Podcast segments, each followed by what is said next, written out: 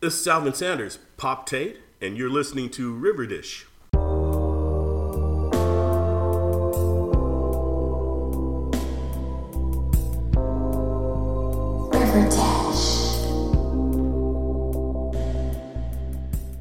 Hey, River Vixens, it's Ryan. And Sam.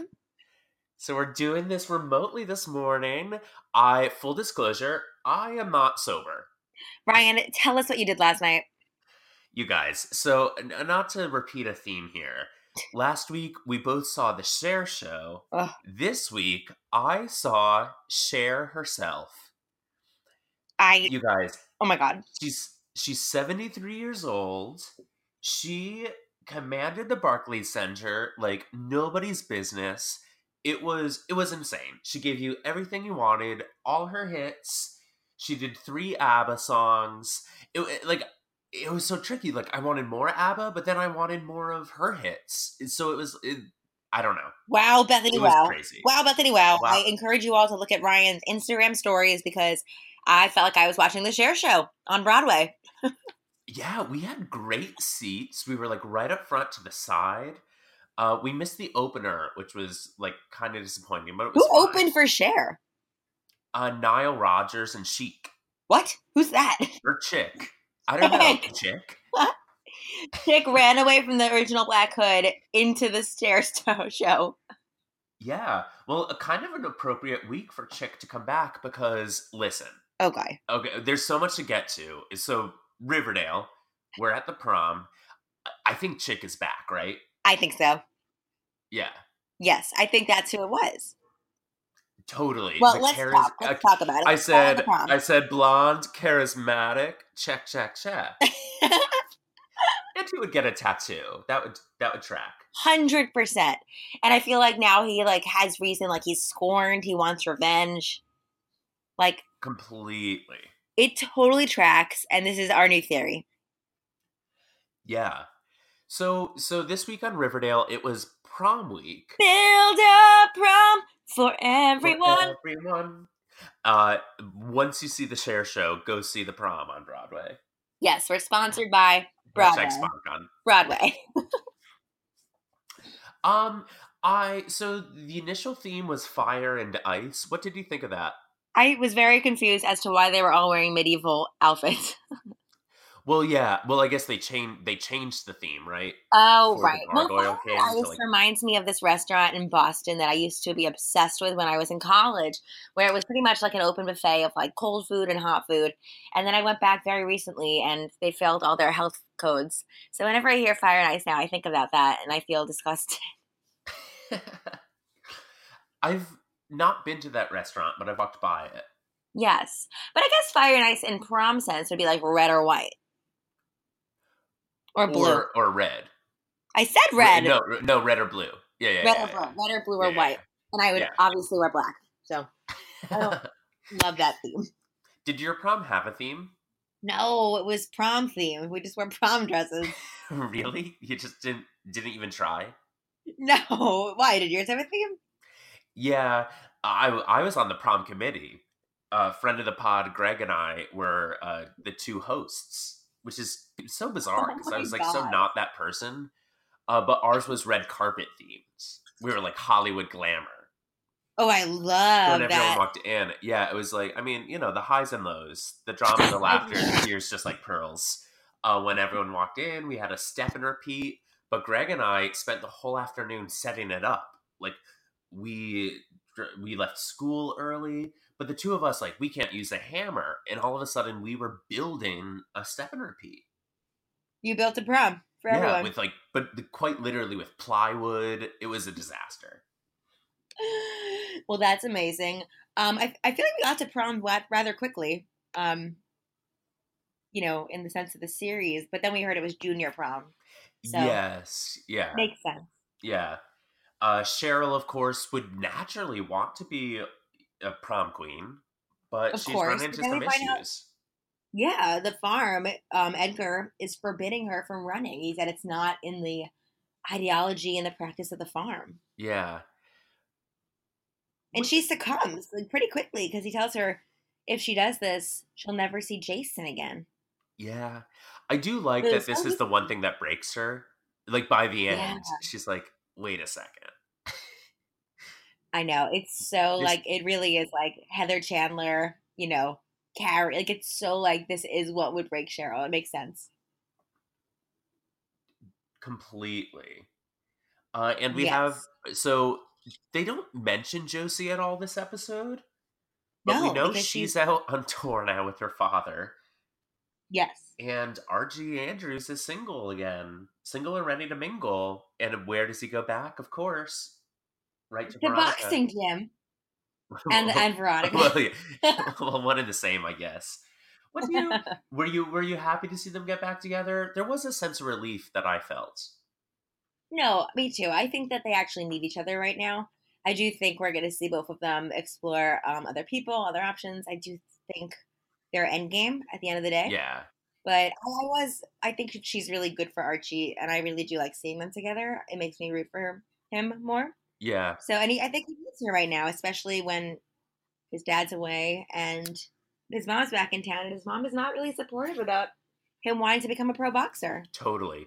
What did you? So okay, I have a lot of Yeah. feelings. And I haven't seen them addressed online anywhere. Like I've been looking for this discourse and can't find it. And I, I don't need to be controversial because listen, I realize uh, that this was a last minute thing, totally unexpected. Obviously, Luke's tragic passing. Um, Yeah. This episode kept hinting at the fact that like his the death reveal was gonna come. Did you notice that? Like every time he said like "Yeah, oh well dad would approve she would just she didn't respond she like smiled and like it looks like she was trying to say a response like archie your dad's dead but she couldn't do it I felt that too, but I was a little confused because we had that theory last week about Fred dying in the bus accident, but that, you know, we never got any clarity on that or any answers. It's led to believe, like, no, he wasn't involved in that accident at all. So it was very confusing because I did feel that too. I did get those like hints about it, but then it's like, oh wait, are we just really just pretending he's away? Like I don't know what's happening. totally and ultimately like if they were doing that and i don't i'm not trying to say shade the show here at all but like it wasn't really done well if that's ultimately what they're going to do where if yeah, she and I do think it's time. all like a last minute change. You know, they're all they're trying to figure it out. But i will say not to sound insensitive, like the bus accident would have made sense. It would have been like an easy way to like tie the plot together quickly. Yeah. Uh yeah, but then you would need time. Like, I guess they would have had to rewrite the whole episode, right? Because, like, there would obviously be a grieving yeah, process. Like, Archie wouldn't just go to prom. And it was kind of clear that Molly's lines were Luke's lines. Yeah, I Like, completely they called her up, said, Listen, can you pl- please get to Vancouver? And she's like, Absolutely. Yeah. And interesting to Mhm. watch the episode too. Again, it's I don't know, it's it's weird to talk about, but the fact that like watching the actors Yeah. and knowing that this is what they were going through that week. Oh, I feel so bad for KJ, especially. Yeah. So yeah, we had that theory about Fred Andrews passing in that bus accident. Uh, and I don't know, it still could have happened, but Fred didn't pass that way, at least that we know now. But everyone else did, including Hal Cooper, or did he? Yeah, Betty's instantly terrified. She does not trust her father. She knows that he might be up to something. Right, because he was arranging that transfer period, so she's like, "Oh, he definitely had his hand in this." no pun, Mhm. no His pun intended. And she calls our favorite character Dr. Curdle. I was sad. I was sad Iconic. didn't see him, but at least he got his voiceover moment. Yeah, he got some voiceover work, and I do love the choices that he Yeah. makes vocally. So at first, Betty's like, "No, my dad's alive. The Black Hood's back." They're like, "No, everyone died," and she's like, "No, no, no, no." Then Doctor Curdle calls. He goes, "No, wait, Ryan. Let me tell you. Let me tell you. The minute she goes, the Black Hood's back, and like spooky music starts playing, I was like, I know, I Uh. know." I don't know. Okay, I'm ready to come out and say I've missed the Black Hood. "Oh my god!" Yeah, I, don't know. Something about his repair it, like it was like comfort food to me. It felt like a warm bowl of mac and cheese. You know what? You can go home again. Yeah. Uh, but the Black Hood's back. They just found so everything was charred beyond the point of recognition, besides uh, Hal's hands. so Dr. Curdle text, tests it, and he finds out he is in fact Hal. The DNA matches, but again, you know, just the hand was found. So Betty's really scared, and she kind of hatches up a plan with the pretty poisons and the serpents to take down the Black Hood. Should he you know, she kind of has a theory, I'm jumping the shark, that her dad or the Black Hood is involved with the Gargoyle King or whoever's pretending to be the Gargoyle King. Totally. Because they also find uh, they go to Kurtz and they see his body. Oh, that well, we do see Doctor Curdle in the episode. So you know, yeah. Oh, you're right. Right. uh, and Kurtz has the tattoos on his back. So that's yes. where the charismatic blonde comes in because the guy says they go to the tattoo parlor. They said, Have you ever done this for someone before? He goes, Yeah, a guy one year ago from today. And they go, Can you tell us more? Uh, he didn't allow mm-hmm. any photos, but it was charismatic blondes. They obviously assume that it's Edgar at first, but then they go to Edgar and they say, Take mm-hmm. off your shirt. And I said, I'm not mad. Yeah. Thank you, writers. Chad Michael Murray looks better. Oh my god! Ever. Also, it's actually insane. He actually is the leader of the farm because I don't know if there's like Tuck Everlasting water or whatever he's drinking, but he's never looked better. His body's unbelievable. That 12 pack? It was crazy. Like, are you kidding? I mean, and the way he took off his shirt like nothing, like, yeah, I'll show you my back. I'm like, well, yeah, if I looked like that, I would take my shirt off every moment I get. Same. Try getting me in a swimsuit. Oh my god, Cher looked so good last night. Oh my god, I cannot yeah. believe she's 73. So good. That's absolutely uh, so so ultimately Chad Michael Murray wasn't the one that got the tattoo. That's where that's so that's where my theory comes in, which I think we'll learn is true. That Chic is alive still. Me too. Yeah, I think so. I think it makes total sense. And he is a character that, you know, I think we wanted to see and we know he's out for revenge and we never got you know, closure yeah, on his the fact arc. that he didn't even die on the like people have died and come back. Like the fact he didn't even die is yes. telling. But um yeah. So fast forward, we're at prom night, and Betty. Oh, I love this. Betty was crowned prom queen as her plan was hatched out to have but it. She wasn't way. there to get the crown, and no, she wasn't there to get the crown because she got the letter. There was a whole quest involved, um, brought to us by Jellybean, and um, she got this letter, and we basically find out she was framed by this Black Hood yeah. character. I mean, the common trope of getting the letter, and they said, you, if you tell anyone, this prom night's not going to end well. Uh, and she just went off alone mm-hmm. to that bathroom where Alice went back in the uh, the Midnight Club yeah, I loved this. We got, you know, flashes to Alice going there.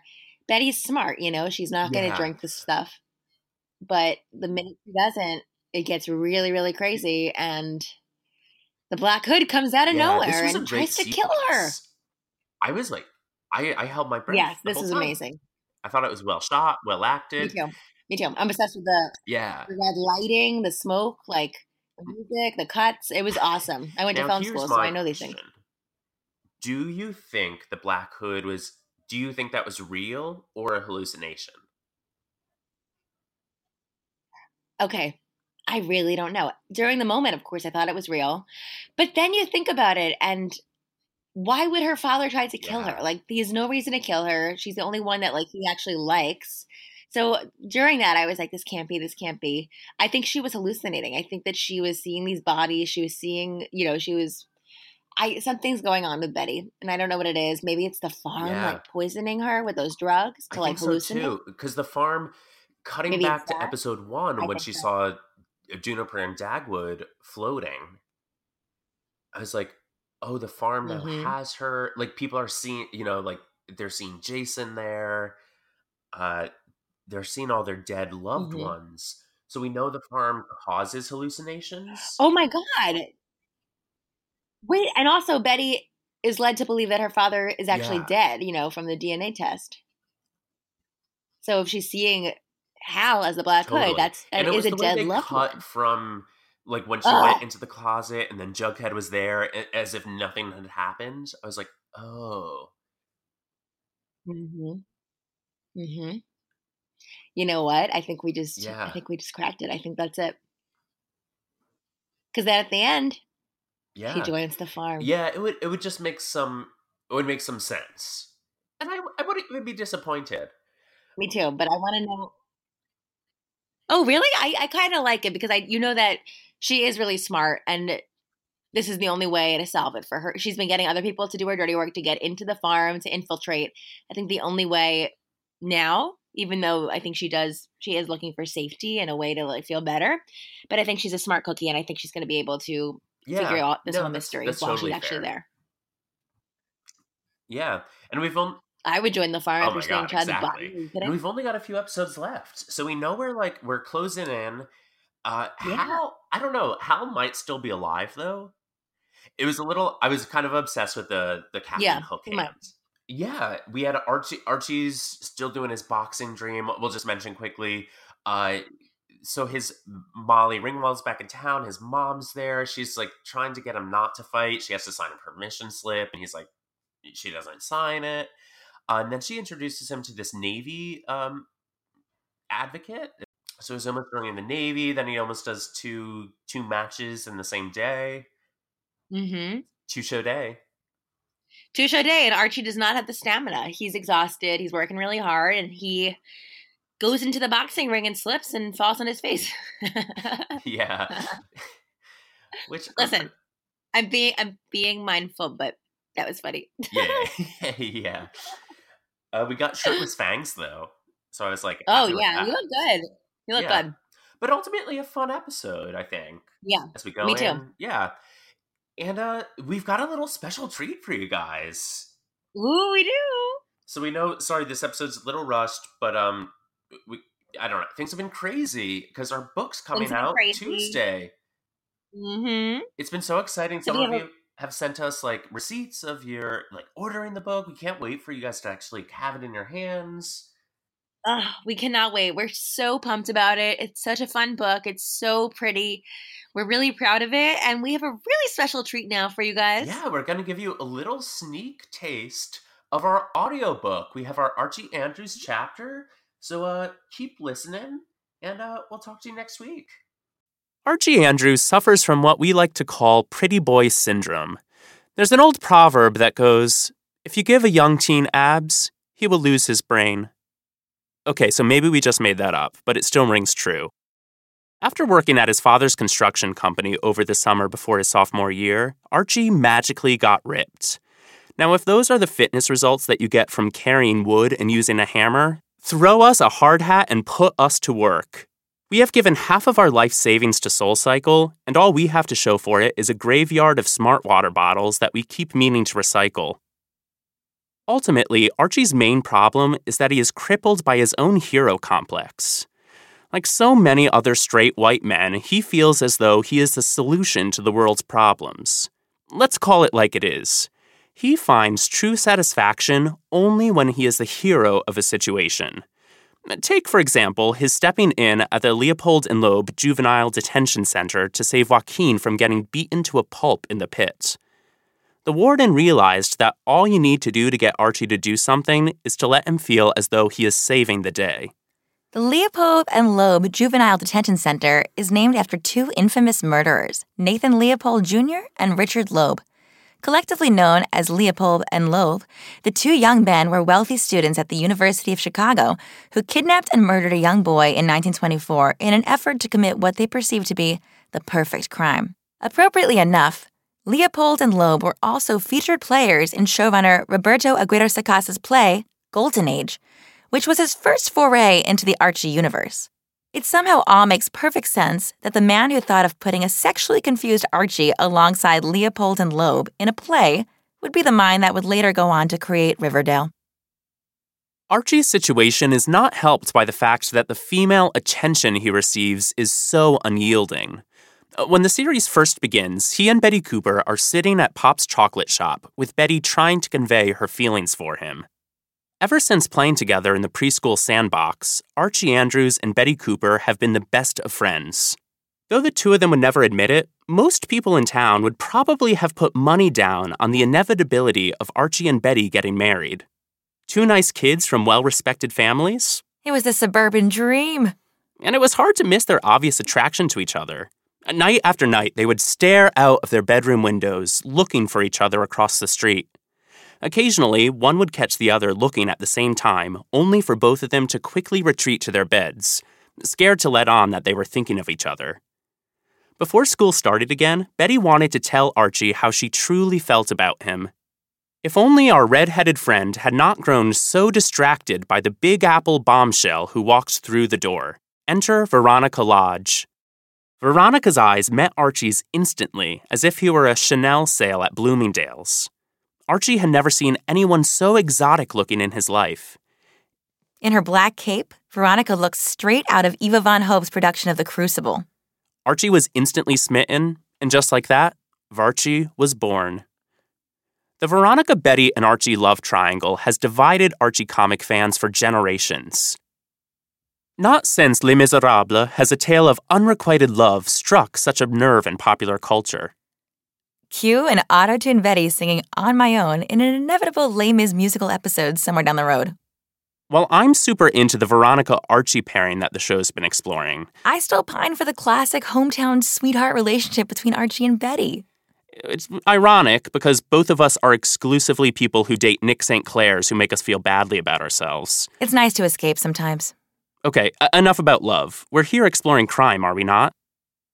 At first glance, Archie Andrews does not appear intelligent enough to screw in a light bulb, let alone commit homicide.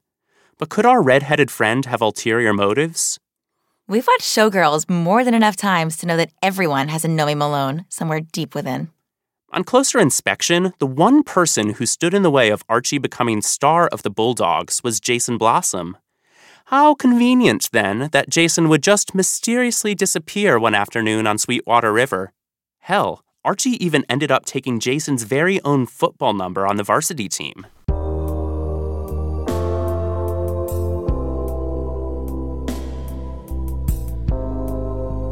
Riverdale.